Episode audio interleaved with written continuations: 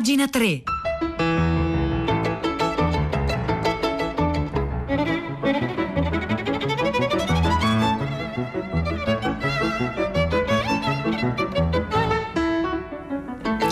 Nave un minuto di giovedì 26 agosto, buongiorno da Marzia Coronati, ben trovate ben trovati a pagina 3, la cultura nei giornali, nel web e nelle riviste.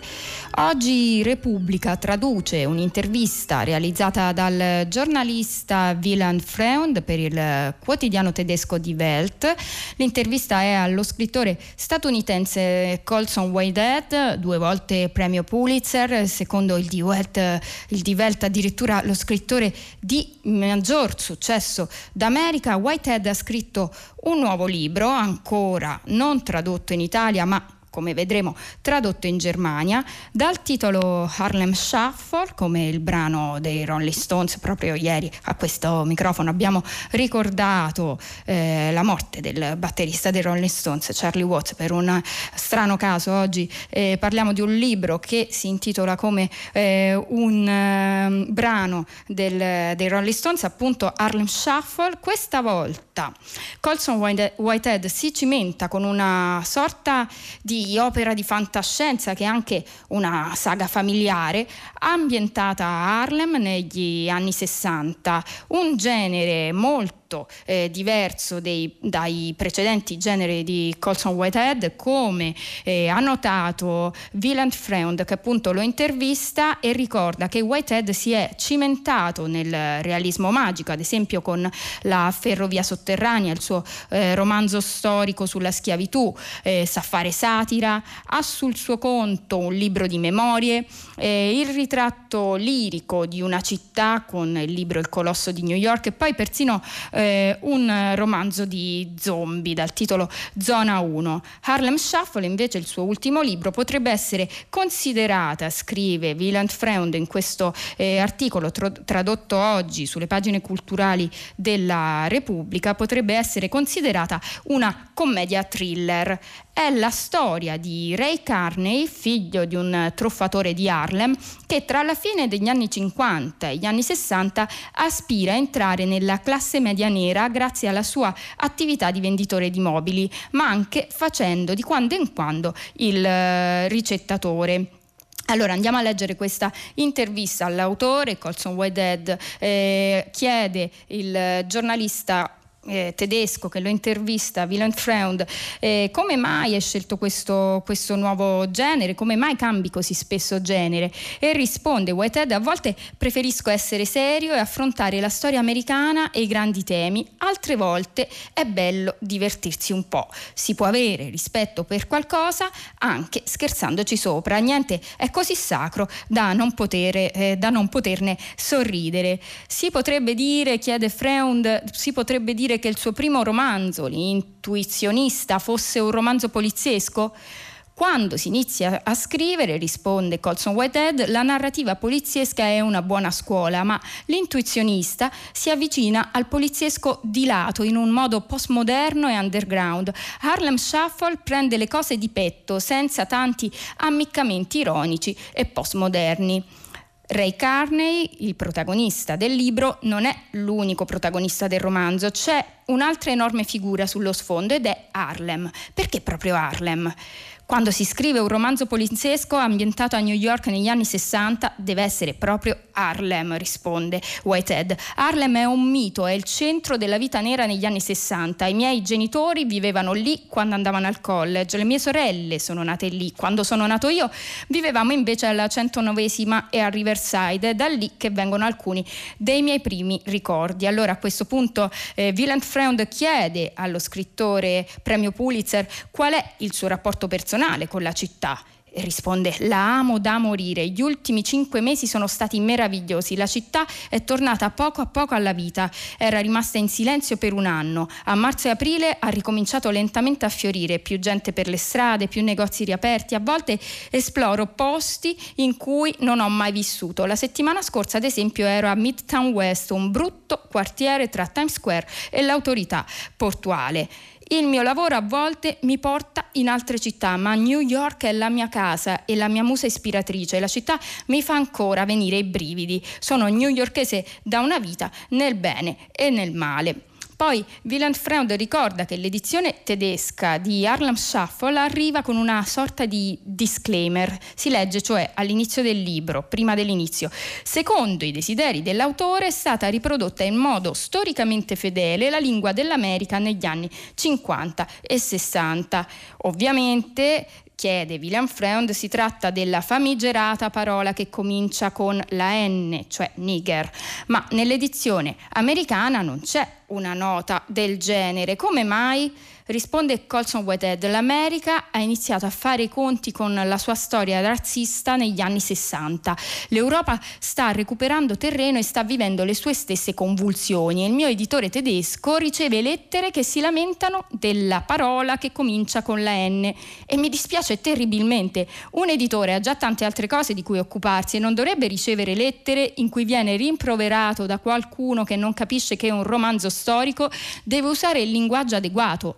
Ogni paese rielabora a ritmi diversi il proprio passato razzista o coloniale o imperiale. Ecco, questo è un po' il centro di questa eh, lunga intervista che Wieland Freund ha realizzato con il, eh, lo scrittore statunitense Colson Whitehead. A proposito di razzismo, consigli, eh, con, continua l'intervista, in Harlem Shuffle i suoceri più facoltosi di Carney lo considerano troppo scuro per essere il loro genero.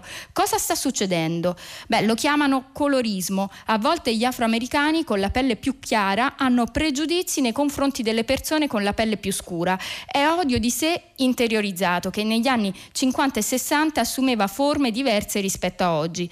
All'epoca esistevano i cosiddetti Paper Bag Club per i neri più ricchi, dove non si poteva accedere se si era più scuri di un sacchetto di carta. Ecco, vi leggo un'ultima domanda di questa intervista eh, del Die Welt tradotta oggi eh, da Repubblica. Un club del genere, quindi questo Paper Bag Club, ha un ruolo importante nella seconda parte del suo libro Harlem Shuffle. Esatto, c'è il razzismo e c'è il classismo ed è qui che si incontrano. Ad Harlem ci sono operai neri, ricchi neri, gangster neri. Nella storia di Carney, il protagonista del libro, salgo e scendo per la scala socio-economico. Carney è il tipo di mezzo, è tutto questo e niente di tutto questo allo stesso tempo. Ecco, questo era Colson Whitehead, speriamo di avervi fatto venire voglia di sfogliare i suoi libri se ancora non lo avete fatto e la trovate oggi sulle pagine culturali di Repubblica.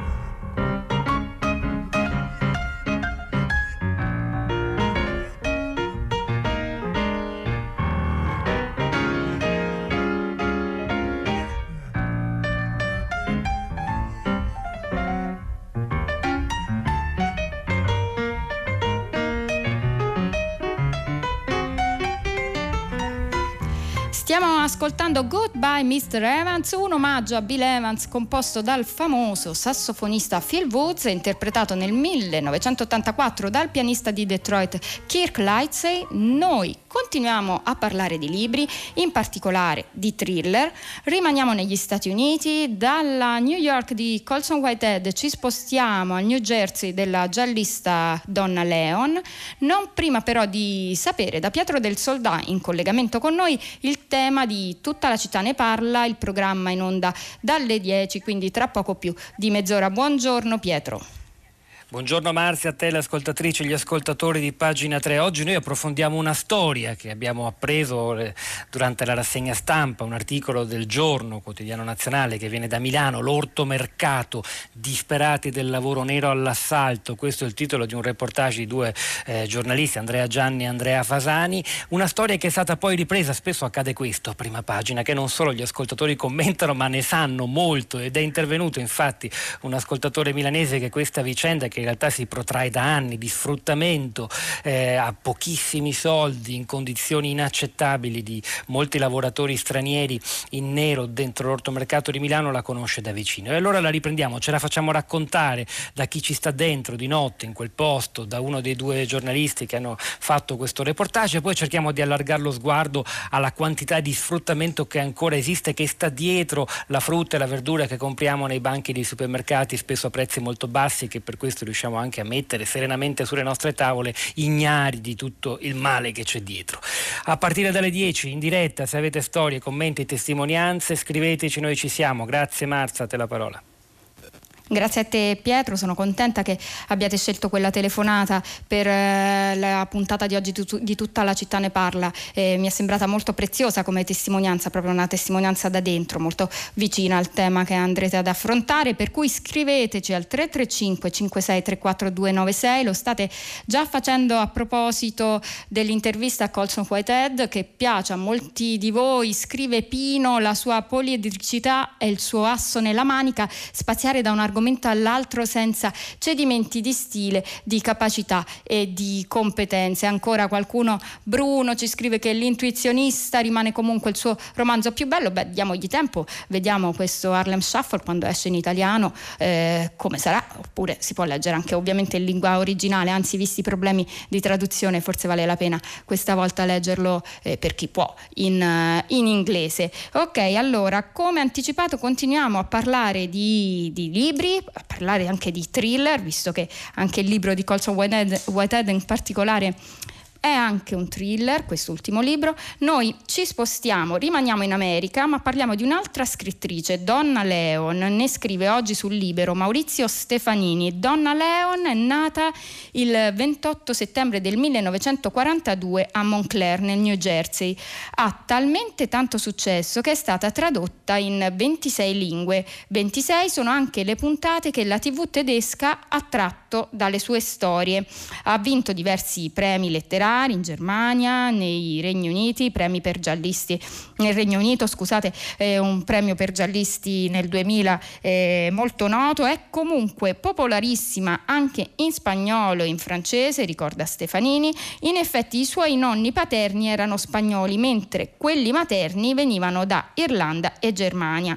Tra le 26 lingue in cui i suoi libri appaiono però non c'è l'italiano e appunto per divieto esplicito dell'autrice. La ragione? Semplicemente perché il suo commissario, il commissario di, che è protagonista di tutti i suoi libri e che si chiama Guido Brunetti, agisce a Venezia e secondo lei è meglio che noi italiani non ci accorgiamo di come ci ha dipinto.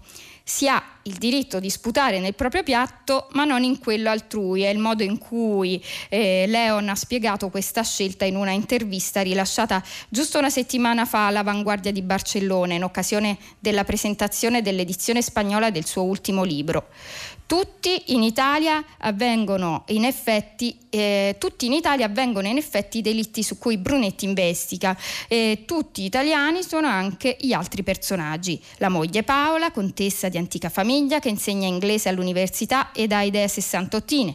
I due figli, Raffi e Chiara, il capo della polizia, vicequestore Patta, personaggio negativo. Il sergente Vianello e la ammanicatissima segretaria signorina Elettra che lo aiutano nelle indagini ma un po' tutti i libri di Brunetti sono pieni di corruzione e malaffare e nessuna istituzione italiana ne esce bene. Non voglio che gli italiani che leggano i miei libri si sentano offesi per il fatto che io sia una straniera che denuncia i loro problemi, ha spiegato Donna Leon. Ma il fatto è anche che Donna Leon conosce bene Venezia perché ci ha vissuto 30 anni e l'ha lasciata nel 2015. Ha spiegato che non ne poteva più eh, a causa dei troppi turisti. Si è spostata in Svizzera Svizzera. Insomma, conclude Maurizio Stefanini questo articolo che trovate oggi sulle pagine di Libero dicendo in effetti poi non è che nessun italiano abbia mai letto i suoi libri, anche se in altre lingue. Una impressione diffusa è quella di molti stereotipi e anche molti errori nello spelling di nomi, luoghi e cibi, ma parliamoci chiaro, anche i malesi che leggono i romanzi su Sandokan ci rimangono in genere basiti. Ecco, questo era Maurizio Stefanini e l'articolo lo trovate oggi sul Libero.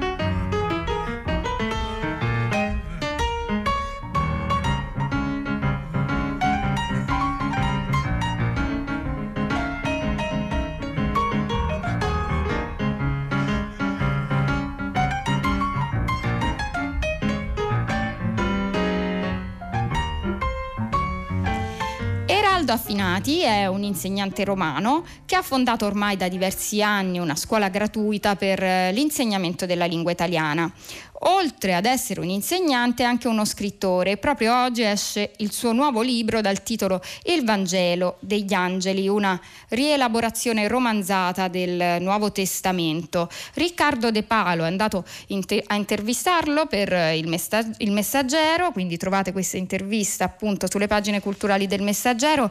Esce, scrive Riccardo De Palo, proprio oggi la sua ultima fatica, un libro che interiorizza i testi sacri e li rielabora in forma di romanzo. Il risultato è molto efficace e per nulla apocrifo, eh, assume il sapore di un'autentica esperienza sia religiosa che narrativa. Ecco, questo è il commento di Riccardo eh, De Palo all'inizio di questa intervista realizzata a Eraldo Affinati e chiede come è nata l'urgenza di riscrivere i Vangeli. Ho sentito, risponde Raldo Affinati, ho sentito la necessità di personalizzarli, pur nel rispetto assoluto delle fonti da me scelte, in particolare Luca e Giovanni. Credo ci sia bisogno di un linguaggio inedito accanto a quello tradizionale. Perché chiede, eh, chiede appunto De Palo ad Affinati? Perché nel Nuovo Testamento possiamo trovare parole preziose, utili a tutti, su come intendere e vivere l'amicizia, l'amore, il dolore, le vittorie e le sconfitte. Perché lasciare che questi tesori siano appannaggio soltanto dei religiosi? Allora a questo punto De Palo chiede, ma lei è credente? E la risposta non è secca, diciamo che è complessa. Io voglio credere, risponde Eraldo Affinati, e spero nella presenza presenza di Dio. È una scelta consapevolmente rischiosa. Non ho sicurezze, ma quando incontro altre persone e decido di attribuire valore metafisico a questo sentimento, provo un'emozione. Ho sempre insegnato italiano a ragazzi difficili, prima negli istituti professionali romani, poi agli immigrati. Quando vedo i loro occhi brillare mi chiedo, ma è tutto qui? Non abbiamo altro? Penso che ogni essere umano arrivi in modo diverso a questo bivio. Se ti fai una domanda così, sei già dentro una dimensione spirituale, a prescindere dalla risposta che potrai dare. Nel suo libro, chiede De Palo, definisce Gesù un combattente. Certo, non era un semplice polemista, risponde Alfinati, pronto a passare da una diatriba all'altra come se niente fosse. La sua richiesta era molto più radicale, o tutto o niente. Quando sbagliamo, troppo spesso crediamo di poter non pagare il prezzo del risarcimento. Il Nazareno ci riporta un senso della responsabilità oggi abbastanza raro e continua a chiedere De Palo a Eraldo Affinati un commento su Papa Francesco e Affinati lo giudica di gran lunga lunga il suo papa preferito. Sento in lui tutta la forza del cristianesimo, stare dentro l'istituzione, sì, questo è necessario, ma se non scendi da cavallo per abbracciare il lebroso, sei ancora a metà strada. Il libro di Eraldo Affinati si intitola Il Vangelo degli angeli e allora Riccardo De, Pale, De Palo chiede chi sono gli angeli, gli angeli del titolo. E sono anche giornalisti celesti, scrivono reportage sul male umano, nulla di ciò che accade sfugge loro, nemmeno i versi degli animali devono andare perduti. E poi altre domande su Roma, la città di Affinati, quanto è importante Roma nel suo impegno e nella sua narrazione. Sono nato e cresciuto all'Esquilino, il fondale di molti miei libri, battezzato a Santa Maria Maggiore, mia madre pur non essendo praticante prima di avermi andò in pellegrinaggio al Divino Amore per chiedere la grazia di un figlio. E poi ancora eh, un'ultima domanda, lei ha deciso di volersi impegnare in prima persona, prima nella città dei ragazzi e ora nel suo nuovo progetto umanitario. Eh, ce ne vuole parlare? Beh, io ho fondato insieme alla mia moglie, insieme a mia moglie Anna Luce Lenzi, la scuola Penny Wirton per l'insegnamento gratuito della lingua italiana agli immigrati. Siamo a confessionali perché i volontari provengono da esperienze diverse. A Roma operiamo nel quartiere di Casalbertone, ma esistono una cinquantina di associazioni sparse in tutta Italia che si richiamano al nostro stile, uno a uno, senza classe e senza voti. Dovremmo recuperare anche qui il valore universale della parola sacra, ma per farlo non possiamo rinchiuderci nei nostri steccati culturali, politici, religiosi, altrimenti i giovani non ci seguiranno più. Ecco, questo era Eraldo Affinati, intervistato oggi da Riccardo De Palo. L'intervista la trovate sul Messaggero.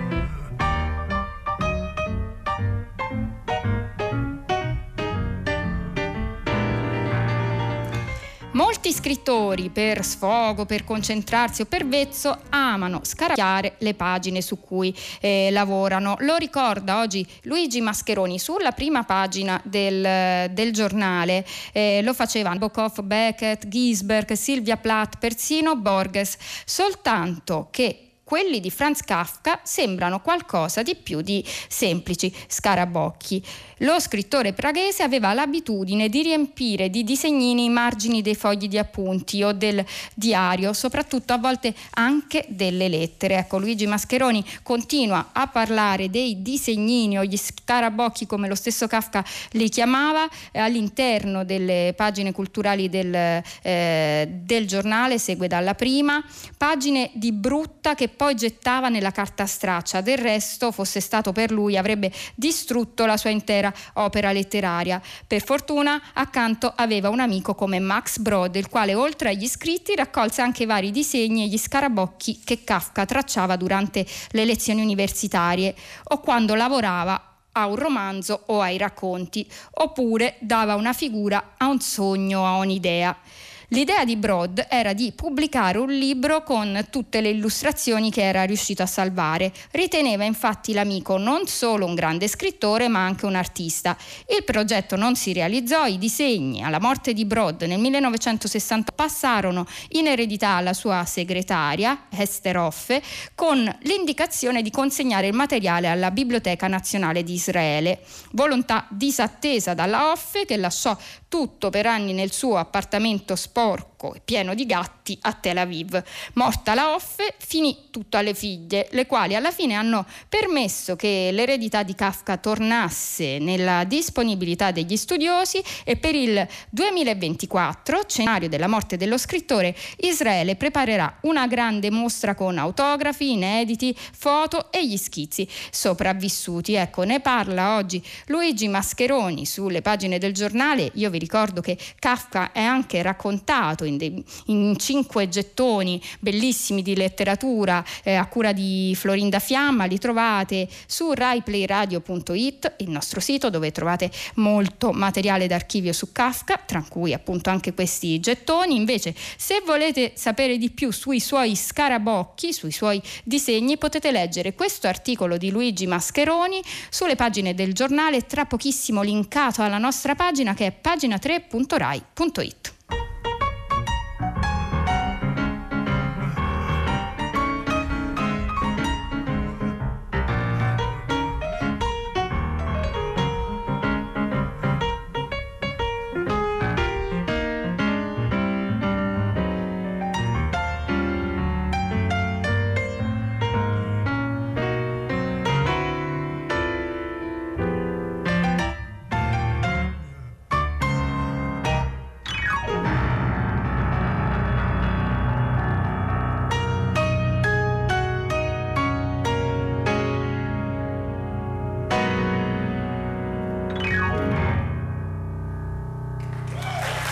Abbiamo ascoltato Goodbye Mr. Evans, un omaggio a Bill Evans composto dal famoso sassofonista Phil Woods, interpretato nel 1984 dal pianista di Detroit Kirk Lightsey. Noi continuiamo a parlare di disegni, lo facciamo con un'intervista a Jean Schulz, la moglie di Charles, il padre dei Peanuts, scomparso ormai 20 anni fa, nel, nel 2000. Ecco, eh, Francesca Scorcucchi eh, ha intervistato la signora Schulz sulle pagine eh, del mattino. Schulz le chiede con i suoi disegni, ha, ha, fatto dei disegni sempre in cui i Peanuts sono sensibili e altruisti. Risponde la signora Schulz, i Peanuts hanno sempre dimostrato di provare preoccupazione e interesse per l'ambiente, per la natura, per gli altri. Sono curiosi sulle cose del mondo, come lo sono tutti i bambini, e ne parlano fra loro. A parte Lucy, forse, la più caustica. Sparky era così, era una persona curiosa, un grandissimo osservatore delle persone. Questa capacità di osservazione era il suo dono più grande, gli conferiva gentilezza e spirito di accettazione. Osservava tutto quello che accadeva intorno a lui, aveva opinioni molto forti, idee ben precise su cosa gli piaceva e cosa non gli piaceva, ma accettava le persone e il mondo per, per com'erano. E poi Scorcucchi chiede alla signora Schulz, eh, è un po' come chiedere a una mamma chi è il figlio preferito, ma lei ha un Pinuz del cuore? E risponde, ho adottato Sally, una volta chiamai Sparky My Sweet Balboo, mio dolce tesorino, e lui lo mise in bocca a lei, una delle sue strisce. Da quel momento guardandola vedo qualcosa di me, come Sally sono sensibile alle ingiustizie e tendo a distrarmi, a non sapere esattamente che cosa mi succede intorno, però io non parlo con gli edifici scolastici. Ecco, questa è una parte dell'intervista che Francesca Scorcucchi sulle pagine del mattino ha realizzato con Jean Schulz, la moglie di Charles Schulz, papà dei Peanuts. Noi passiamo il microfono a Diego Procoli per la conduzione di Primo Movimento. Pagina 3 finisce qui. Io vi saluto assieme al tecnico Danilo Solidani, a Cristiana Castellotti, Maria Chiara Beranec, Piero Pugliese in regia. Un saluto da Marzia Coronati, l'appuntamento con pagina 3 è per domani alle 9.